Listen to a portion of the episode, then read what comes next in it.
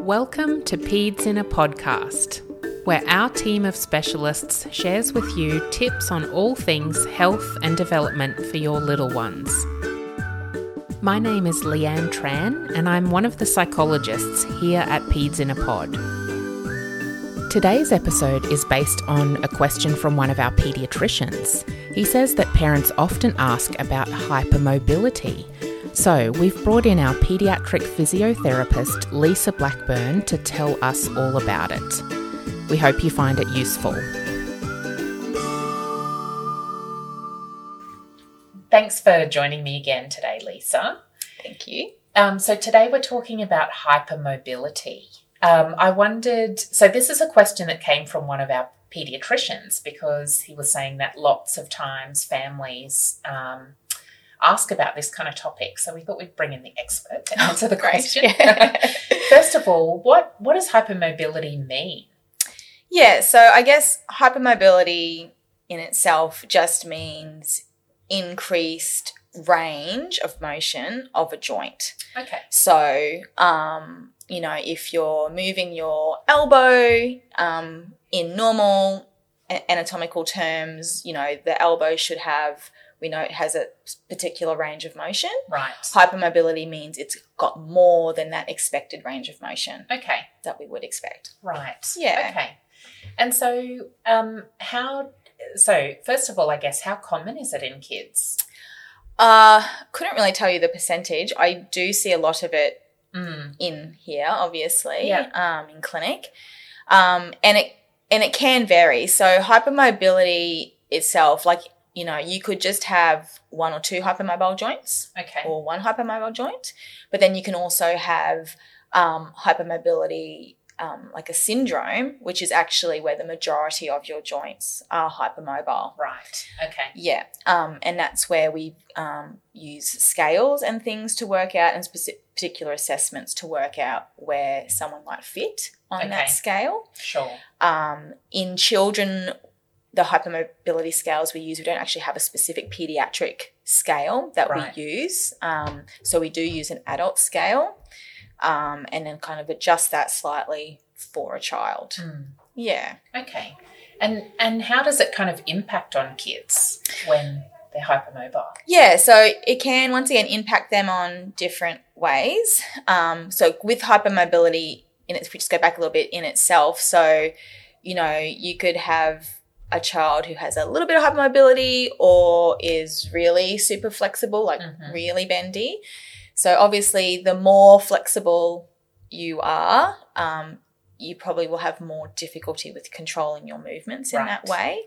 So, uh, what I might just explain a little bit, just may help understand a little bit. Yeah. So, if we think of a joint, so a joint is made by two bones, which is Mhm. then connected by a ligament. Mm. The ligament is connective tissue. Okay. Um, and so, when we have a hypermobile joint, it's the connective tissue that is stretchier Right. more than normal. Okay. Okay, so there's a difference in the, the makeup of the connective tissue. Mhm. Um, and that is that child's makeup, genetic makeup. So we can't actually change that tissue. Yeah. Um, so they will always have that. hmm Um, so when the joint moves, obviously, as a joint moves, the ligament is there to, you know, control the movement Right. and to bring it back or to stop it, you know, just your hand kind of falling off your wrist. Sure. That's what it's there for. But when we're, um, and what it does also is the tension developed in that ligament gives our brain feedback to the position of our joint. Okay. Okay, so if you think of an elastic band Mm. and you're stretching an elastic band and you can feel that tension. So without even looking at the elastic band, you can feel it. You can feel how tight that band is. Yeah. So that's what our ligaments are basically like in our joints. They're like those elastic bands Mm. and they give our brain a sense of that tightness at that joint and therefore also a sense of where the position of the joint is. Right. So it's our joint position awareness that it's important for. Therefore, if you've got hypermobility or hypermobile joint and it has a lot more movement, there's a lot less tension. Okay, there's less tension created. So the feedback that my brain's getting about that joint position awareness is a lot less. Right. So in children who might have a lot of, you know, have hypermobility, or significant hypermobility is they'll often have what we call poor proprioception or poor body awareness. Mm. And that just means when they don't use their eyes, like, you know, if I'm walking along and I look at something and I'm relying on the feel of my body as to where I'm placing my feet, because I'm stretchier and I don't have that tension in those ligaments, I can't actually feel where I'm exactly placing my feet or what my ankles are doing. So Okay. I might roll my ankles more. Yeah. I might be, have more clumsier movements because I've got less control right. because I just can't feel what Yeah. it's like. Um, it's also hard to, you know, for both sides of the body. Like if one side might be doing something, one thing, and the other side's doing something different because it just doesn't feel, I can't feel what that feels like. So Yeah. body awareness is a huge thing. So often Mm. hypermobility in children will look like, um, you know, clumsiness, right. poor coordination. Um, they might just have like lots of tripping over all the time or run into things just because they're Mm. not aware of it is often what we'll what we'll see. Um, they're also at higher risk of dislocations and Okay. things like that, um, just because obviously the the structure of the joint isn't as stable, Right, so yeah. it can just pop out. Yeah. Um, so they're probably the main things you would see Mm. with hypermobility. Okay. Yeah. Um, I think that was a really great description because Oh. as you were speaking, I, I had a few th- thoughts or comments pop up into my head, and then you answered each one. Oh, so okay, great. really helpful. So because it's not, um, so it's the ligament that's kind of um, well stretchier, but also doesn't set. So it's the message uh, missing the message to our brain. Yeah, that that's it. Yes. Um, so you mentioned that then kids might, um, with that proprioception difficulty, kind of have trouble with um, things like rolling their ankles and stuff. And um, does how, how does it affect you know how they go about exercise and movement? Yeah, so for some kids, it can also affect things like, um, you know, the the planning of movement. So working out where to position their body. So, for example, we're trying to do a star jump. Um, So because I can't feel it, then I might not place my body in the right position. Or if I'm trying to catch a ball. So often, what will happen if um, in younger kids, if we're learning things like catching a ball, because obviously my eyes are focused on the ball.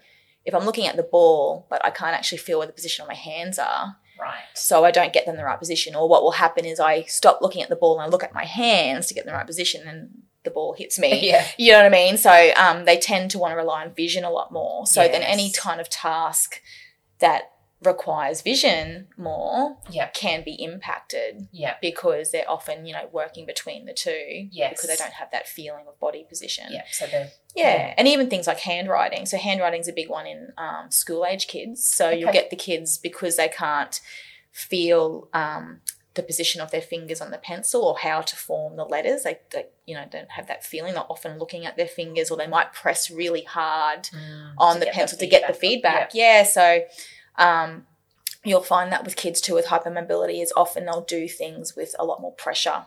So they can be the kids that press hard on pencils or break pencils.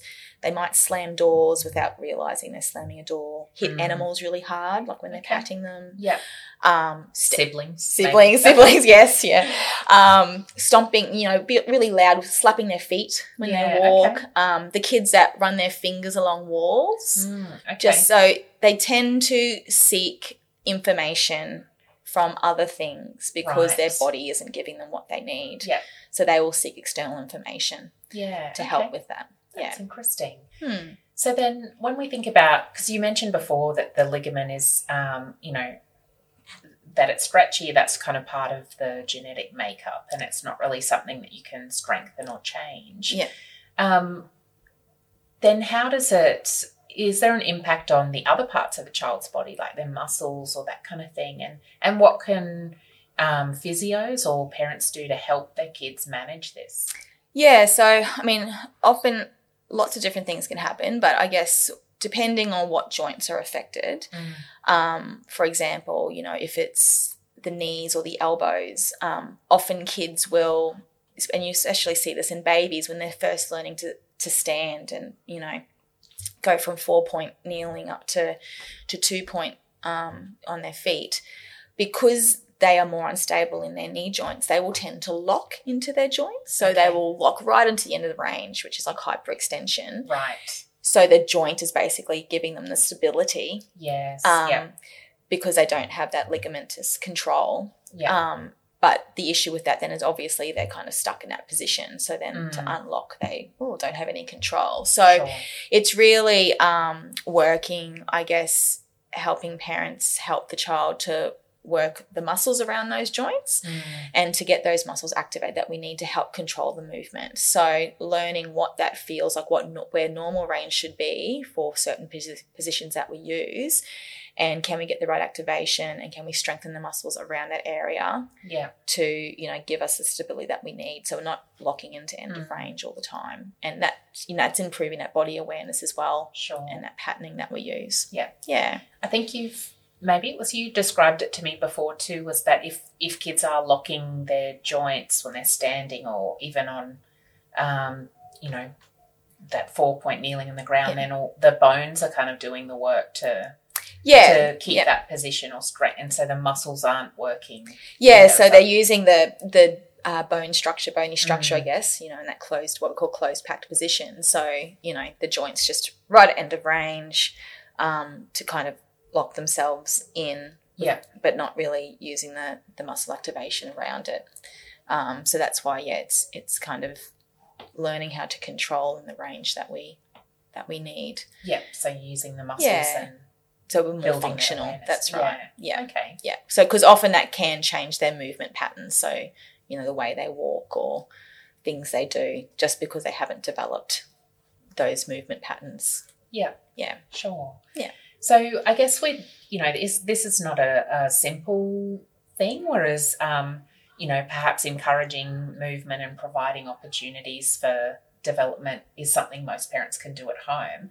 Would you typically recommend where kids are hypermobile and having these kind of difficulties that they do see um, a physio to to get some advice about how to manage? Yeah, so as I, I guess as I said earlier, because it can be, um, you know, hypermobility itself is a, is a bit of a spectrum, as in it can be mild to severe. Um, I guess if you do have concerns or noticing any of those things, um, I would recommend, you know, seeing someone just to get it checked to have a look at which joints are Mhm. affected and having a look, well, is there a functional impact on it? So things we tend to look at is, you know, is there an effect on function and do we have any pain? Sure. are the main things that we would look at. Because for some kids, they can have hypermobility, but because they've got great muscular control and strength, you know, they they function very very well. Yeah. Um, so it is really can be really individual. Um, but yeah, definitely getting assessed by someone, having a look at function, obviously having a look at where they are with their motor skills. Is Yeah. it impacting on motor skills balance, those kind of things? Mm. Um, and are we getting any pain? Um, or you know, are we at risk of developing pain or poorer function because of, before because of those things? Yeah. Um, and then working out a bit of a you know specific program or what that might look like for that child, which can be very individual, obviously. Yeah. yeah. Okay, that's Yeah. great. Thanks so much for clearing that up for us. We'll have to get all our pediatricians to have a listen as well. Great. awesome. Thank you. Thanks for listening to Peds in a Podcast. If you found listening to us useful, we have plenty of resources on our website, including blogs, articles, and videos. If there's a topic not covered that you'd love to hear about, you can get in touch with us on our website. Visit us at pedsinapod.com.au.